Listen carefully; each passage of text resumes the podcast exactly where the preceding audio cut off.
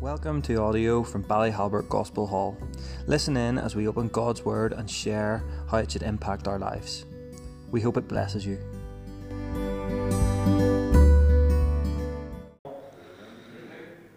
Just get sorted here for a start. Uh, it's so good uh, to be here with you. Thank you so much, Curtis, for inviting me uh, to come along. I always consider it uh, a blessing, a privilege to get to share God's word uh, wherever it is. So thank you uh, for inviting me. It's great to see familiar faces um, from football down in Portavogie.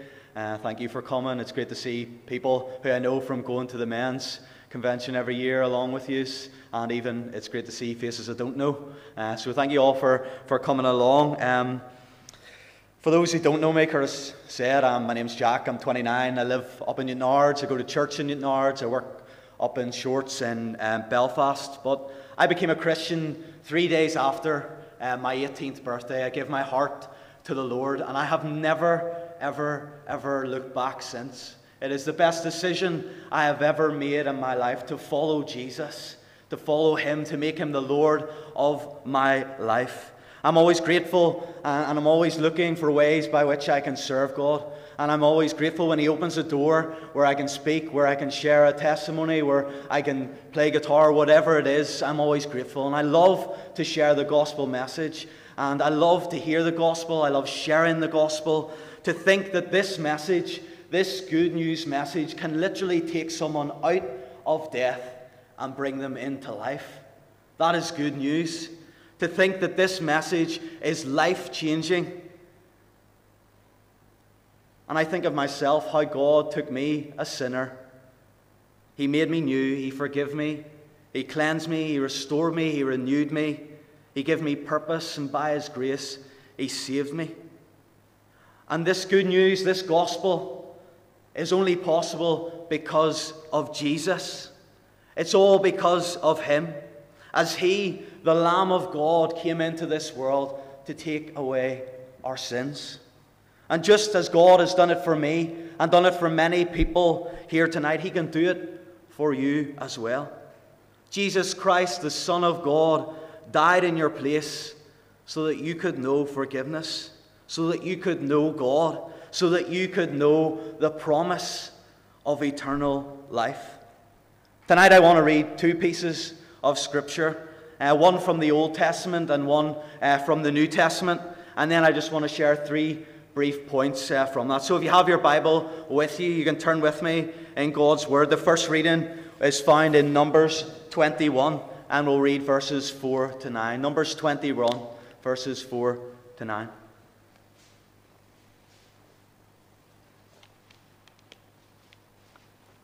Some of you, I'm sure, will be familiar with this uh, piece of scripture, but uh, we'll read it together. Numbers 21, verses 4 to 9. From Mount Hor they set out by the way to the Red Sea to go around the land of Edom, and the people became impatient on the way. And the people spoke against God and against Moses. Why have you brought us up out of Egypt to die in the wilderness? For there is no food and no water, and we loathe this worthless food. Then the Lord sent fiery serpents among the people, and they bit the people so that many of the people of Israel died. And the people came to Moses and said, We have sinned, for we have spoken against the Lord and against you. Pray to the Lord that he takes away the serpents from us. So Moses prayed for the people. And the Lord said to Moses, Make a fiery serpent and set it on a pole, and everyone who is bitten, when he sees it, shall live. So Moses made a bronze serpent and set it on a pole, and if the serpent bit anyone, he would look at the bronze serpent and live. The second reading tonight is in the New Testament, John's Gospel, chapter 3, verses 14 and 15. John 3, verses 14 and 15. This is Jesus speaking here. John 3, 14 and 15. Jesus says, And as Moses lifted up the serpent in the wilderness, so must the Son of Man be lifted up, that whoever believes in him may have eternal life.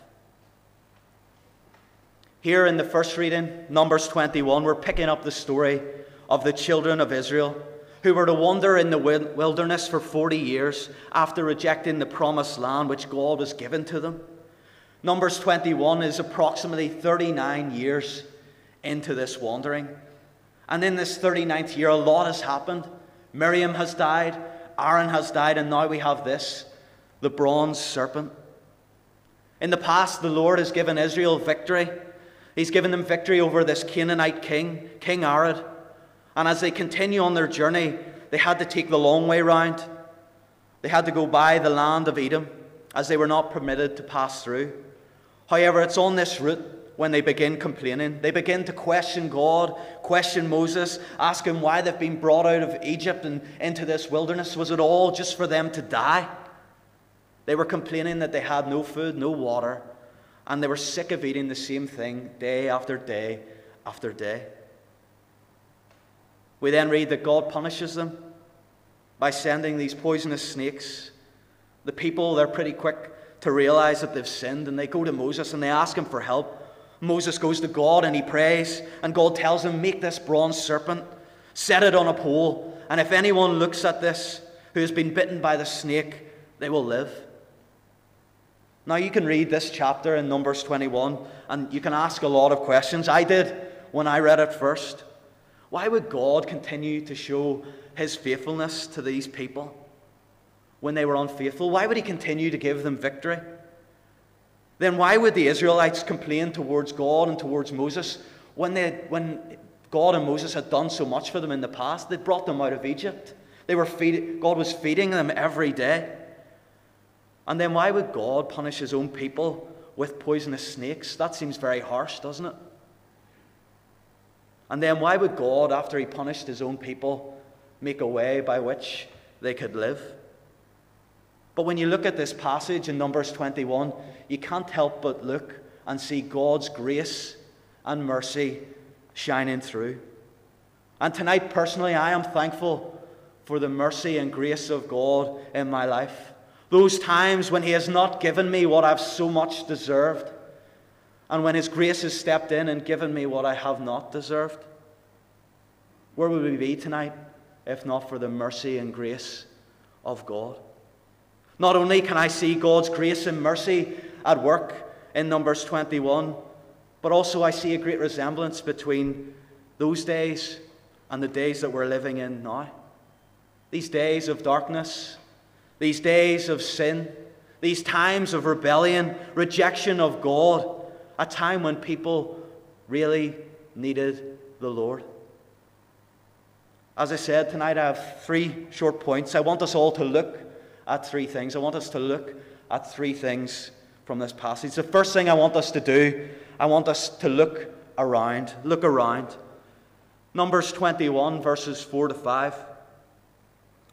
From Mount Hor, they set out by the way to the Red Sea to go around the land of Edom, and the people became impatient on the way. The people spoke against God and against Moses. Why have you brought us up out of Egypt to die in the wilderness? For there is no food and no water, and we loathe this worthless food. Try to imagine that situation in your own mind, in your own head tonight. The people of Israel have been on this journey for nearly 40 years. 40 years of wandering, that's a long time. If te- someone tells me to wait five minutes, I'm already tapping my foot, counting down the time, but they've been wandering for nearly 40 years.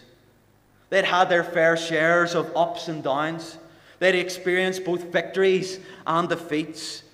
But it's while they're on this particular route when they're taking the long way round Edom, it says in verse 4 that they became impatient on the way. We all know what that's like to become impatient. It's like that time when you're going on a long journey and you're driving down the road and you have to take a diversion. You see that big yellow sign with the arrow saying diversion this way. Or you're going on a long journey with your family down south or wherever you're going, and there's always that one person in the car who starts going, Are we there yet? Are we there yet? What time will we get there? How long's left? How long's left? Maybe that's your children in the car with you. Maybe it's your wife. Maybe it's your husband. Or maybe it's you yourself. But we have all done that. Are we there yet? Are we there yet? We become impatient on the way. For the people of Israel, after nearly 40 years of wandering, this anger, this impatient nature within them, it begins to boil up and it boils over into harsh words against the Lord and against Moses. And in both their attitudes and their words, they begin to test God.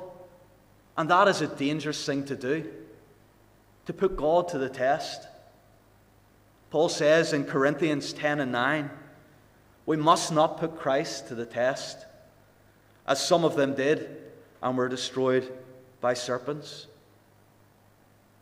It was the same old complaint coming from the people of Israel about how Moses had brought them out of Egypt only to die in the wilderness, and how there was nothing to eat, this same old food. And in the midst of these difficulties, while they're on their daily march towards where they're going, they'd forgotten God's promise to them. They'd forgotten God's promise that they would enter the promised land and claim it as their home.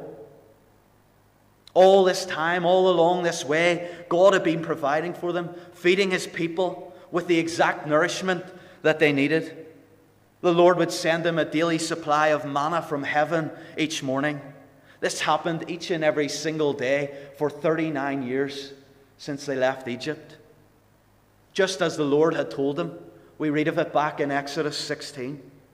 And this food, this manna that the Lord was sending, it's described as like a coriander seed, white, and the taste of it was like wafers made with honey. The psalmist in Psalm 78 and 25 calls it the bread of angels. This manna was bread from heaven. But the people, they'd got so accustomed to it, they'd got so accustomed to their blessing that they detested it and began to call it good for nothing food. They were scoffing at it. Or as we would say today, they were turning their nose up at it. They were scoffing at the very bread from heaven. You know, if we look around, if we look around our world today, what do we see? We see people scoffing at the bread of heaven, turning their nose up at the gospel, turning their nose up at the good news that Jesus saves. In John's Gospel, chapter 6, there's a crowd and they come to Jesus and they're asking him, they're, they're wanting to see a sign in order that they might believe. They even ask him if he would show them a sign like the great miracle of manna in the wilderness. And in John's Gospel, chapter 6 and 32, Jesus answers this crowd and he says to them, Truly, truly, I say to you, it was not Moses who gave you the bread from heaven, but my Father gives you the true bread from heaven. For the bread of God is He, He who comes down from heaven and gives life to the world. Obviously, today, God is not sending manna from heaven, but He has. He has said something greater. He has sent His only Son, Jesus, who is the true bread of heaven, the bread of life. And if we look around today, if we look around our country, if we look around our towns, if we look around our land and our villages, what are people doing? Just like the Israelites, they're still scoffing at the bread of heaven. They're still scoffing at Jesus and rejecting him. The world and society today are moving further and further away from God. Isn't that how it seems? People no longer respect the Word of God. They no longer are so open to hearing or listening to the preaching of the gospel. The good news message of Jesus, it's just become so familiar to so many. We've all heard people say, I've heard that all before. It's lost meaning to them. They're dead to it. Their hearts have become hard to the gospel. Even if we look around today in our land and we look at how our land is led, our country, once led by the Word of God, once founded upon the Word of God, is led by politicians, of which fewer and fewer are willing to stand up for God. They're no longer turning to the Word of God for directions or calling out to Him for guidance, but it's all about pleasing people and fulfilling your own personal agenda as Jesus is just pushed to the side. We look around in our land and see the sinful proposals and laws that are being pushed and passed. We think of same sex marriage. The Bible calls it an abomination. We think abortion as it's forced on us. It's murder of innocent babies in the womb. We look around our schools, fewer and fewer Christian influence is allowed. As schools talk less about Jesus, they're teaching less and less about Him. There's less Christian assemblies. It's all become very secular and humanistic. You go out today and you talk to a young person, they don't care about Christ. They have no time for the gospel. Jesus is but a swear word to them. Children are no longer sent along to church week by week. They're no longer brought up to fear the Lord. Just look around. Just have a look around and see people today still complaining, still groaning, still mocking, still laughing, still turning their noses up and scoffing at the bread of life, at Jesus Christ Himself. Is that you tonight? Scoffing, laughing, complaining, showing no respect for God or for His Word? Well, listen carefully tonight because God, God Almighty, He will not be mocked. Do not come and say that you've heard it all before, that you don't have time for it. It's not for me, it's not for you. Do not believe the lie of the enemy as the world tries to tell you that it has something better to offer. Do not scoff at the very bread of heaven, but rather, as the psalmist says, taste and see that the Lord is good. John 6 and 35, Jesus says these words. He says, speaking of himself, I am the bread of life. Whoever comes to me shall not hunger and whoever believes in me shall never thirst. You see, true life, true satisfaction, true joy, fulfillment, and peace can only be found in Jesus. Yes, we can look around our world. You can take time and look around and see how deep in sin and darkness it is. But you know, there is something else Something else that needs to be done. Something else that at some point in all of our lives we all need to do. And this is my second point. We all need to look at ourselves. You need to look at yourself. I'm pretty confident in saying that the majority of people here tonight have at least once today looked at themselves in a mirror or a reflection in a car window as you're walking past to make sure your hair's sitting right, to make sure you haven't got toothpaste on your mouth or you haven't spilt your dinner down your shirt. We all do it. We all look at our reflection. Some people just do it more than others. And the days we live in, it's all about vanity. It's all about image and how we look. That's the big thing. It's all about our appearance and having the nice clothes, having the nice hair, having the nice shoes, or whatever it is. But tonight, when I tell you to look at yourself I don't mean to go and stand in a mirror. I don't mean to go and look at yourself and critique your clothes or your shoes or whatever. When I say to you, you all that we need to look at ourselves, I'm talking about something much more important, and that is to look within ourselves. The Bible, the Word of God, it talks about examining ourselves, looking at our spiritual condition before Almighty God, examining our hearts and making sure that we're right with Him. Jeremiah speaking about our heart in Jeremiah 17 and 9, he says, The heart is deceitful above all things and desperately sick. Who could understand it? And in Numbers 21, the Israelites, they have this moment. They had a moment when they looked at themselves. They looked at themselves and they realized that they had done wrong. In verse 7, this is what it says Numbers 21. And the people came to Moses and said, We have sinned. For we have spoken against the Lord and against you. Pray to the Lord that he takes away the serpents from us. So Moses prayed for the people. They come before Moses. They come to Moses and they admit that they had done wrong. They come to him and they utter those words and they say, We have sinned. This is a significant moment.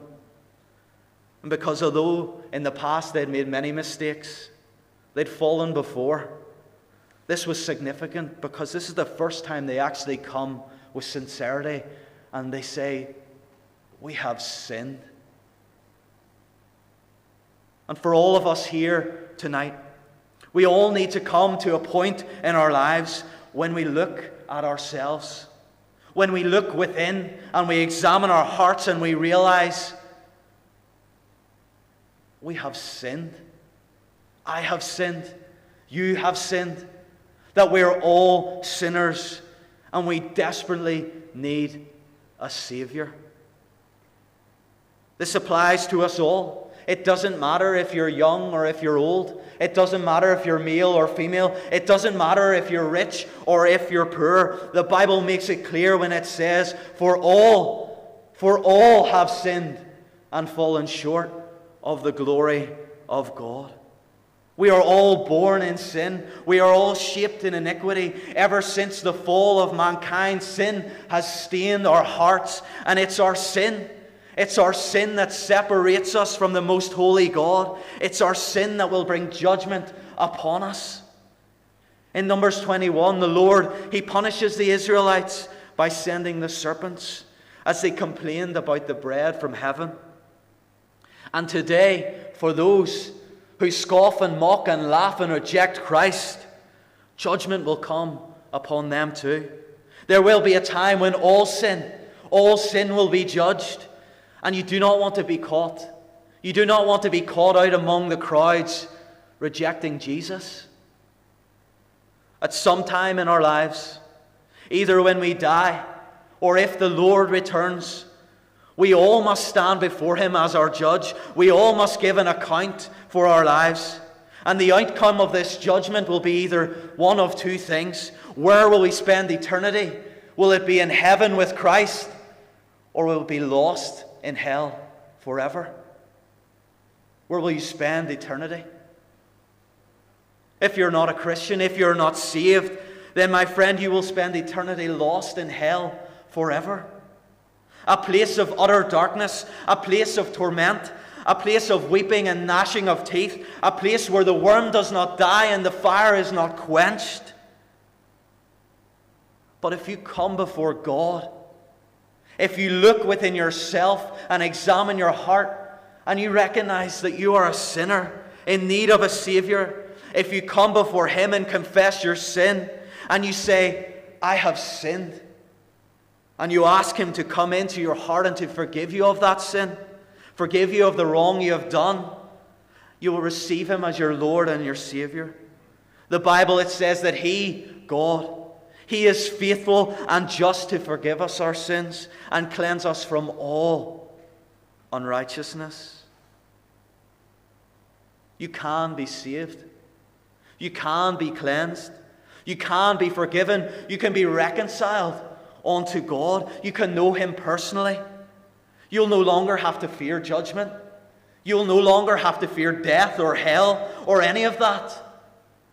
But you can know you can know the promise of eternal life. You can know what it is to have your sins forgiven. You can know the assurance of a place in heaven that is prepared for you. This all starts with looking at yourself, examining your hearts, and uttering those words before Christ I have sinned. Romans 10 and 9 it says, Because if you confess with your mouth, that Jesus is Lord and believe in your heart that God raised him from the dead, you will be saved. For with the heart one believes and is justified, and with the mouth one confesses and is saved. Salvation from sin, it is possible, but only because of Jesus, who through the cross has made a way for us all that we can be saved.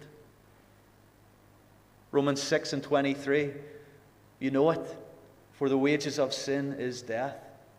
But the free gift of God is eternal life in Christ Jesus our Lord. Yes, we can look around and we can see the world in darkness and in sin. We can look within our own hearts tonight and see our sinful state before God Almighty. However, you know you could spend all day looking within your own heart. You could spend all day examining yourself, and I can tell you this that within you, yourself, you'll never find anything good. But there is a third thing for you to look at. There is something which is far better. There is something that is more than good tonight that you can look at. And this is my final point. Look onto Jesus and live. Look onto Jesus and live. As I mentioned at the start, in this passage in Numbers 21, we can see God's grace and mercy shining through. And even though the people they came and they spoke out against God and Moses, after their confession of sin, they asked Moses to pray. He asked, they asked him to pray to the Lord on their behalf. And God, in His grace and mercy, He hears their plea, their cry for help, and He makes a way of escape. Did the people really deserve the punishment and the consequences that would follow? They did. They absolutely did. They disobeyed God. They were disobedient and spoke out against Him. They deserved it. Was it required of God that He should provide a way of escape out of this situation that the people of Israel found themselves in? No. It wasn't required of God to make a way of escape. But Peter says and tells us in the New Testament that we serve a God who is the God of all grace verses 8 and 9 of Numbers 21. And the Lord said to Moses, Make a fiery serpent, set it on a pole, and everyone who is bitten, when he sees it, he shall live. So Moses made a bronze serpent, and he set it on a pole. And if the serpent bit anyone, he would look at the bronze serpent and live. The people of Israel asked Moses to pray, and he interceded on their behalf. And God provided a remedy. God instructed Moses go and make a serpent, a serpent of brass, and put it on a pole, and lift it up where all could see it. Then anyone who is stricken, who looked at the serpent, would be immediately healed. If any of those who had been bitten looked at the serpent, they would be made well again. God made a way that they could look and live. And for all of us, we have all been bitten by sin, and we deserve nothing because of our rebellion and disobedience towards God. But He, in His grace and His mercy and His love, He has made a way through His only Son, Jesus, that we too, tonight, that you tonight, can look and live. A physical look at this bronze serpent saved the people from a physical death. But a look of faith unto the Lord Jesus Christ saves from an eternal death. If we go back now to the other piece of scripture we read together in John's Gospel, chapter 3, and verse is 14 and 15 from the New Testament, the words of Jesus as he's speaking talking about his own death on the cross that was to come, he likens it to the serpent on the pole. And he says, And as Moses lifted up the serpent in the wilderness, so must the Son of Man be lifted up, that whoever believes in him may have eternal life. As the serpent was lifted up on the pole, so the Son of God would be lifted up on a cross. And that is the gospel. That is the good news that God gave his only Son, Jesus Christ, who came into this world fully God and fully man, as the perfect, sinless, spotless Lamb of God, to die, to be crucified on a cross, a horrific, humiliating, excruciating death in our place as a sacrifice for our sins. Jesus, he could have rightfully come as our judge, but rather in love, he came to this world as our Savior. And He died on the cross. He became the uplifted serpent so that sinners, wretched sinners like me and you, can look unto Him by faith and live. But why? Why would God instruct Moses to put a serpent on a pole? And then why in John's Gospel would Christ liken himself unto a serpent? Doesn't it seem kind of strange and odd that out of all the animals he could have made or likened himself onto, he chooses the serpent in the wilderness on the pole? But you see, Moses, he made a model of a serpent because the serpent was the very creature that was causing the people to die. And so it is with the crucifixion of Christ, because on the cross, as Christ was lifted up, he became the very thing that is killing all of us and killing our souls. Jesus became sin for us. As he hung upon the cross with a crown of thorns upon his head, as they drove the nails into his hands and into his feet, as he shed and poured out his precious blood, he took upon himself your sin and your shame. He took your place and your punishment. 2 Corinthians 5 and 21, it says, He made him to be sin, who knew no sin, so that we might become the righteousness of God in him. Tonight, there is only one way by which we can be saved. There is only one way to the Father. There is only one remedy and cure for our sin and it's by the blood of Jesus. It's only through Christ and Christ alone. Salvation cannot be bought with money. It cannot be achieved through your good works or charitable deeds. It not, cannot be granted to you by some man or woman, a priest or a minister. It's not based on being good or nice or any of that. You must look. You must look by faith unto Jesus. Look by faith unto Him and live. Believe in Him and have eternal life. Repent from your sin, turn away from it, and be saved. Isaiah 45 and 22, it says, Look to me and be saved, all you ends of the earth, for I am God and there is no other. You see, Moses, he didn't make this bronze serpent and hide it away somewhere. He didn't make it and hide it away in the tabernacle. No. He lifted it up on a pole. He put it on a pole and placed it where everybody could see it, where everyone could see it and avail of its healing power. And our Lord Jesus Christ, he was not hidden when he was crucified, but it was public. Outside the city of Jerusalem, the writer of Hebrews tells us that he was crucified outside the gate.